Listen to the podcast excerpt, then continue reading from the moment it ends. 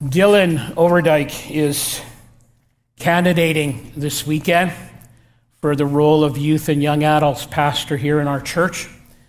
This is kind of the last step in something that's been going on for several months with multiple interviews and all kinds of things like that. He spent the weekend with us in different venues.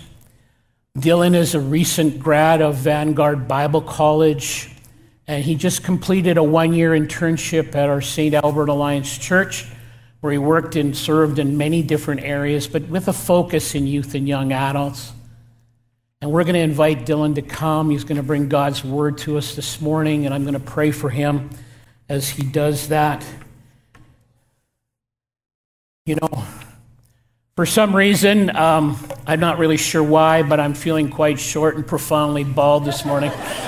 So, yeah. Anyway, let's pray. Let's pray. Father, it's a holy calling to open your word. And so we pray for the Spirit of God to fall upon Dylan. Father, as we go through this process with him, we've asked lots of questions, we've done this and that, but we've been saying all along really the only question that matters is God, what would you have us do? And then we will move very deliberately in that direction. And so there's great comfort in that. There's great excitement in that.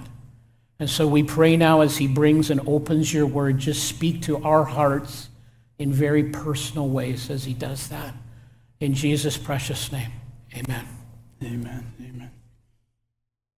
Thing on. Hello. Hey, there we go.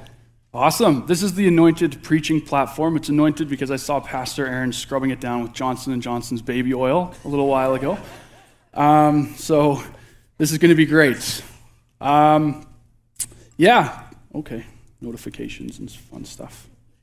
Um, yeah. My name is Dylan Overdyke. I am from St. Albert Alliance, which is, or St. Albert, which is just a little city northwest of Edmonton. Um, it's about a five-hour drive down here to Lethbridge. Uh, I'm about 6'3, and I'm sure, like all the other tall people in the audience, you can all say that yes, the weather is nice up here. Um, I also enjoy all kinds of foods. Um, all kinds of foods. So, if I enjoy all kinds of foods, that means I also need to work out, or else something happens down here. Um, when I was 17, I actually played hockey for the Kootenay Ice in the WHL. So, your Lethbridge Hurricanes rival, played them lots. And uh, as we traveled from Cranbrook, BC to Lethbridge, Alberta, we would go through Crowsnest Pass and we'd stop at this bar called Pure Country for our pregame meal. And I remember so many times stopping for the Saturday game and seeing this bar packed with bar participants doing the various activities that a bar has.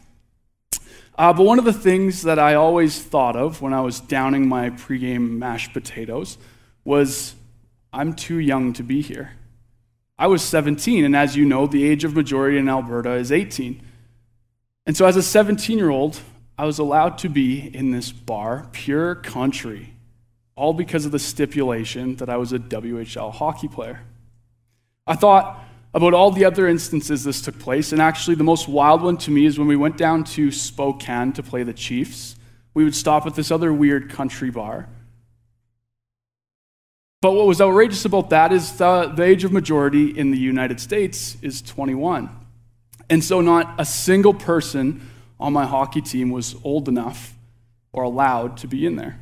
24 adolescents and young men seemingly out of place somewhere we shouldn't have been, but because of a certain stipulation, we were allowed to be there.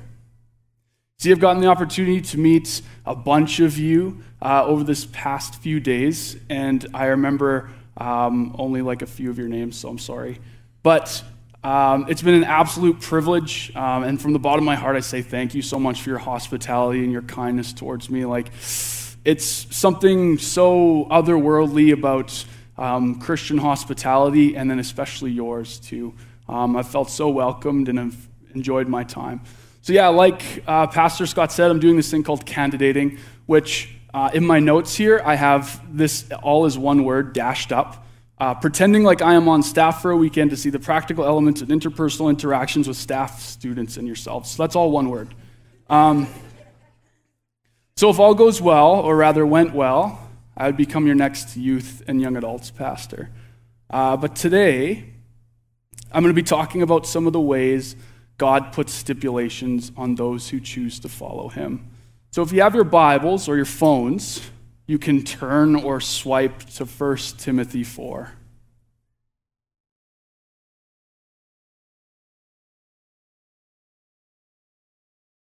I'll be reading out of the NLT. And so, as you're turning, just a little bit of context. Uh, in this passage of Scripture, Paul is sending his first letter to Timothy. Timothy is a young pastor in the city of Ephesus. Um, and this section of Scripture we're talking about is right after Paul is addressing some of these things that false teachers were bringing up, like, you know, they were saying, like, oh, it's really bad to, eat, to, to be married, and it's really bad to eat certain foods, um, and all that fun stuff. And so Paul makes this point by actually saying, like, no, actually, both of those things are really good because the things that God makes are good, and therefore they're intrinsically good. But before changing the pace to address Timothy in the section we're going to be talking about, Paul says this in verses 4 and 5. Since everything God created is good, we should not reject any of it, but receive it with thanks for we know that it is made acceptable by the word of God and prayer. So, Paul here is saying, hey, church, there's no stipulation on the things God creates as being good, or that is the only stipulation. And we know that God's word and prayer, which is essentially speaking with God, confirms these things. It lets us know that these things are true. That is why Paul starts off this next section this way. If you explain these things to the brothers and sisters, Timothy, you will be a worthy servant of Christ Jesus, one who is nourished by the message of faith and the good teaching you have followed.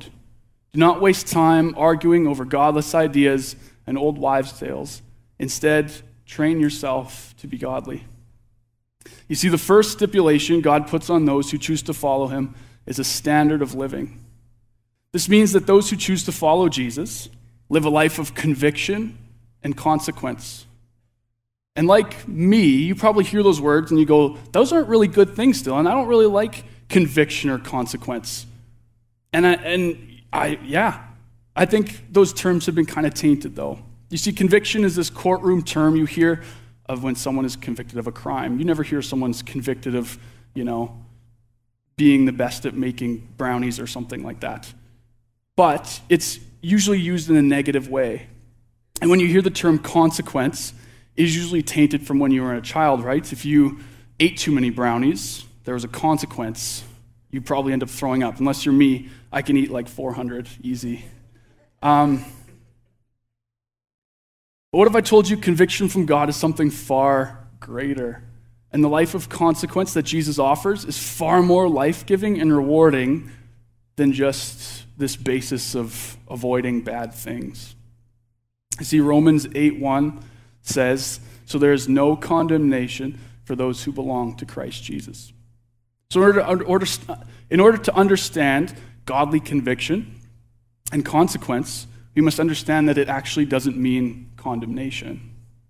A godly conviction is an attitude or perspective in which you pray and act God's will over your life, which in essence um, means that consequence means that your actions actually matter, right? Like consequence, the things you do actually matters, which means that you actually matter.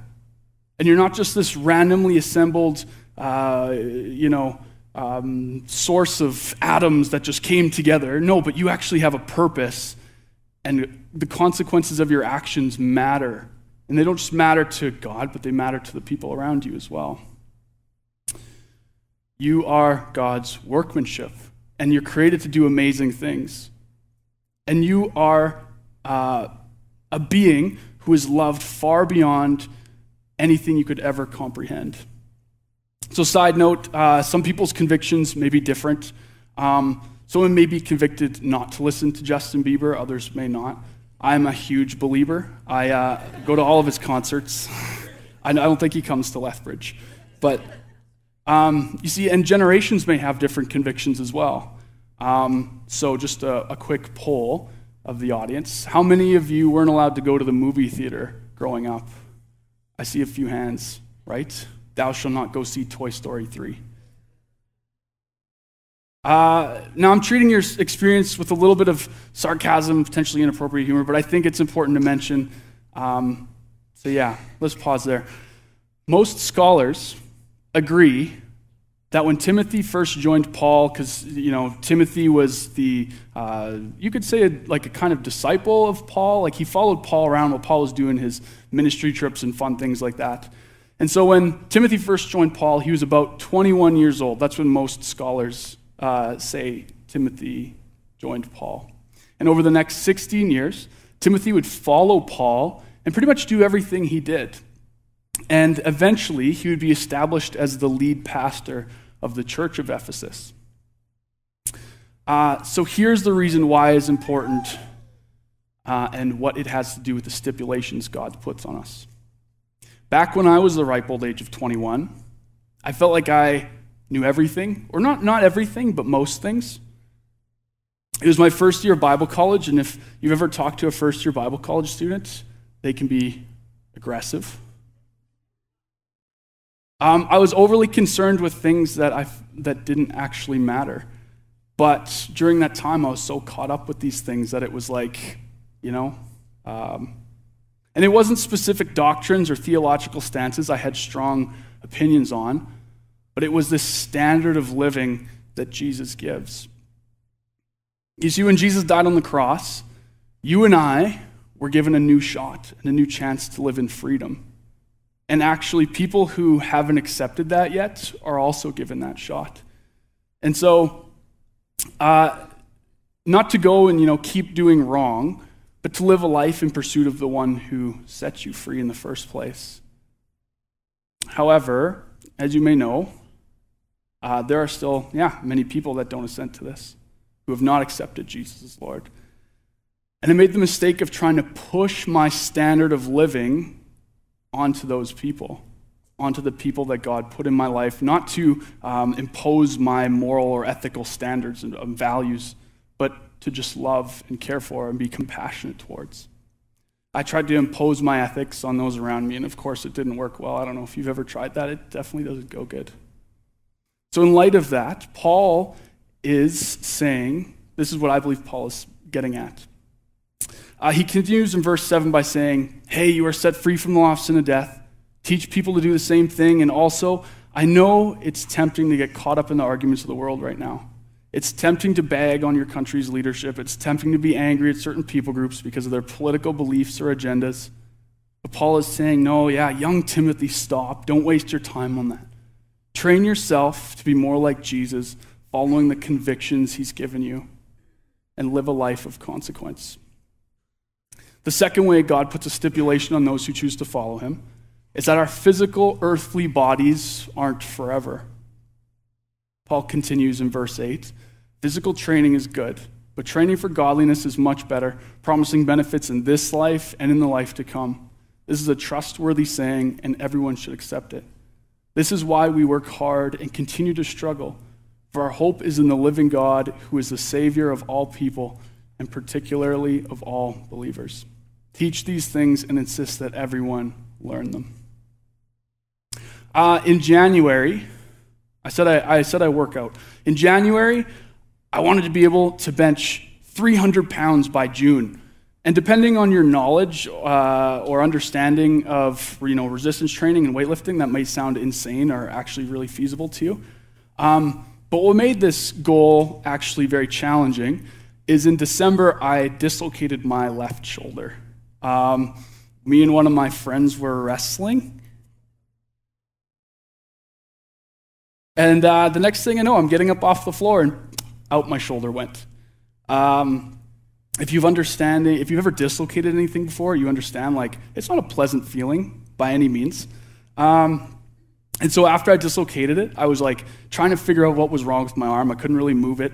Um, my friend's like, "Dude, what? What'd you do? What'd you do?" I'm like sitting there like aching and my shoulders in throbbing pain, and I don't really know what's going on. And I'm like, "I don't know, man." So I just drove home, and. Uh, And this was really tough because I drive stick shift. So um, when I got home, I like, I don't know, I tried to, you know, when, whenever you get hurt as a kid, you just, oh, sleep it off, sleep it off. So I, I tried to go to bed and sleep it off. Uh, but probably around midnight, I ended up not being able to sleep it off. Uh, and I was so tired and sore, and my arm was so immovable. And so I'm like, ah, I gotta do something. So I Googled how to reset your shoulder. and uh, I was looking at it and I was like, ah, that kind of looks like it might hurt a little bit too bad. And so, but we're to try it anyways. And so I kind of did this weird thing where I grabbed my arm and I put it, I laid on my back on my bed.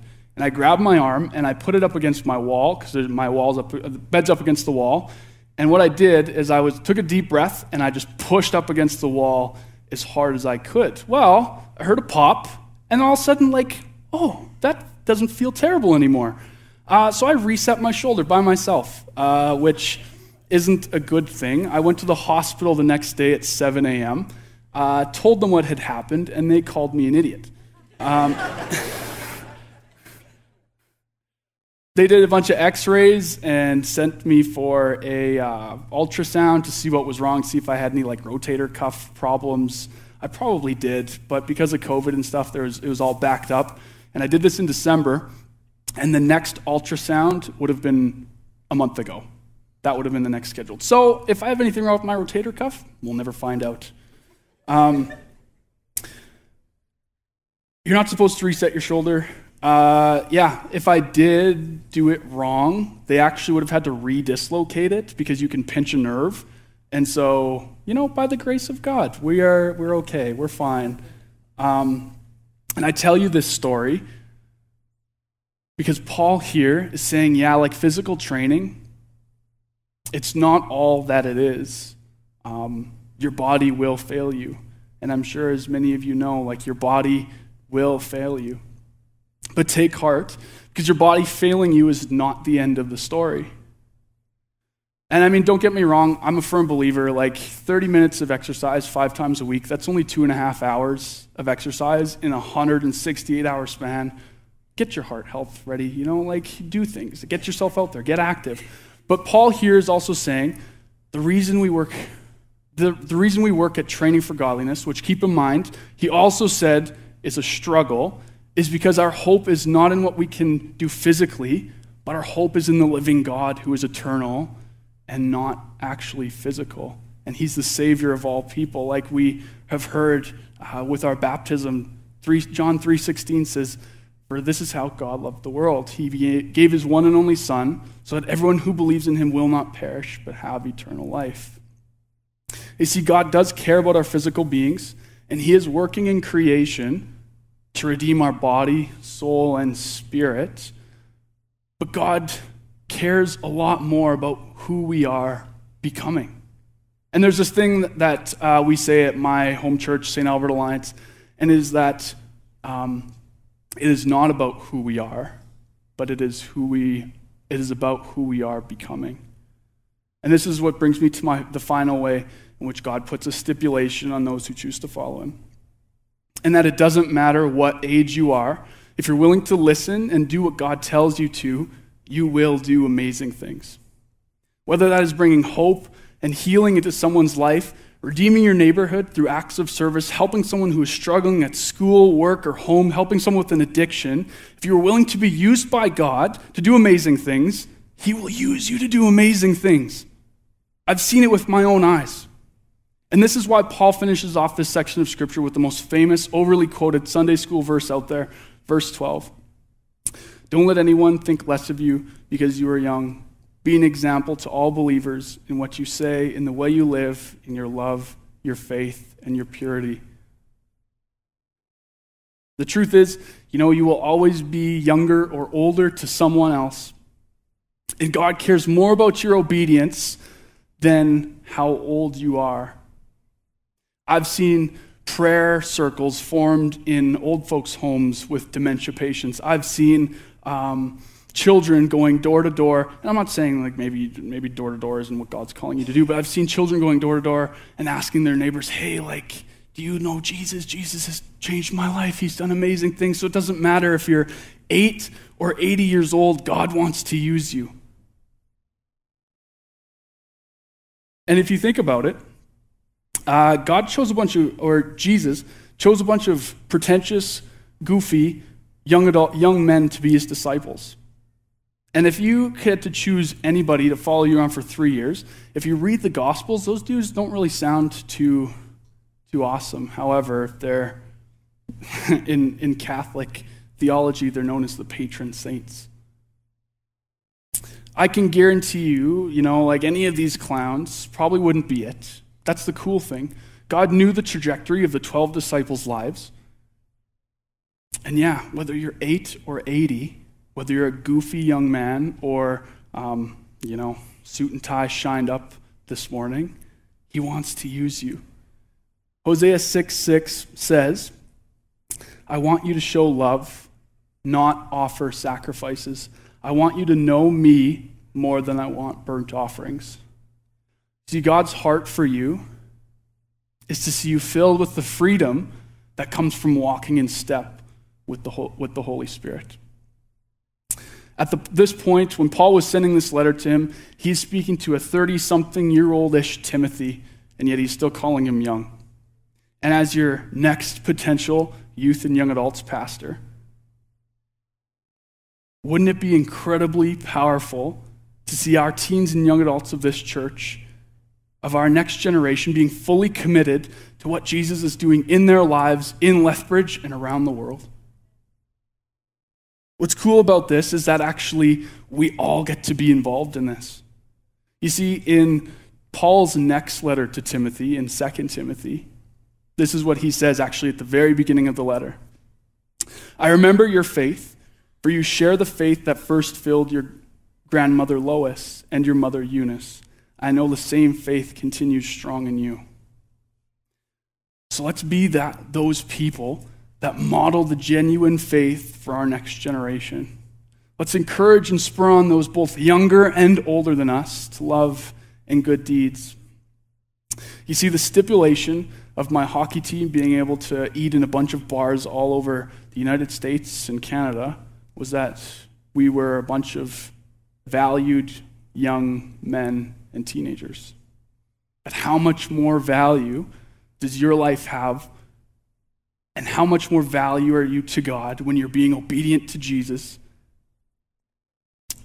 than simply, you know, being able to get into a sports bar when you're underage? So, I'd actually like to finish with a little bit of a, a practical piece. I want you to close your eyes, bow your heads with me if you can. And uh, I believe that Jesus speaks um, just as much today as he did 2,000 years ago. And so I'm going to ask him a question, and you're just going to listen.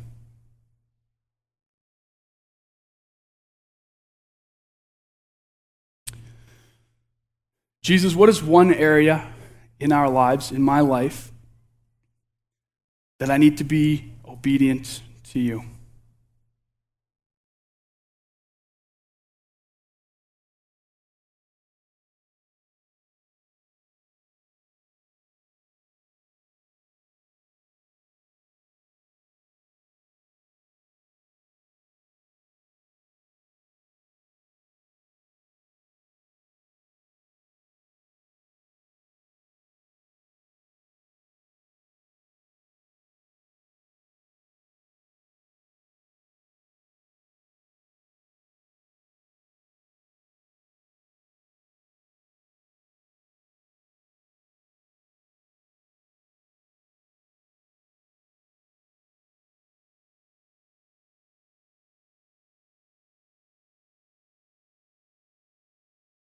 So, one thing, um, if you didn't hear anything, that's okay. Um, God speaks in, in many different ways through people, through pictures, through sounds, sights. He does speak through words as well. And He is calling you on to something greater, all of us in this room right now. And so I just encourage you if you didn't hear anything, that's not the end. God still wants to speak with you. Um, and He wants to show you the next steps forward in your walk with Him. And so I encourage you um, just being obedient and, and following and listening to Jesus is one of the most uh, life giving and fruitful things that you could ever do at any point during your earthly life. So, with that, the band is up. We're going to sing one more song and uh, we're going to get out of here. So, I'm just going to quickly pray. And then, uh, yeah, the band will start. So, Father, thank you so much again for today. Thank you for your grace in our lives. Thank you that you have called us on to a greater standard of living, that you place stipulations on our lives, but all of these stipulations are actually great things. And Lord, as we go from this place, let us not forget these things. Let us earnestly take them on and encourage each other and spur each other on to the obedience that you've called us to because you love us, Father. You first demonstrated your love to us. Now help us demonstrate our love to you back. Lord, help us love each other as well, even when it gets hard. Help us spur each other on to love and good deeds. Thank you so much for your grace again. We love you thank, and thank you again. And all of Jesus and, or sorry, all of God's people said, Amen.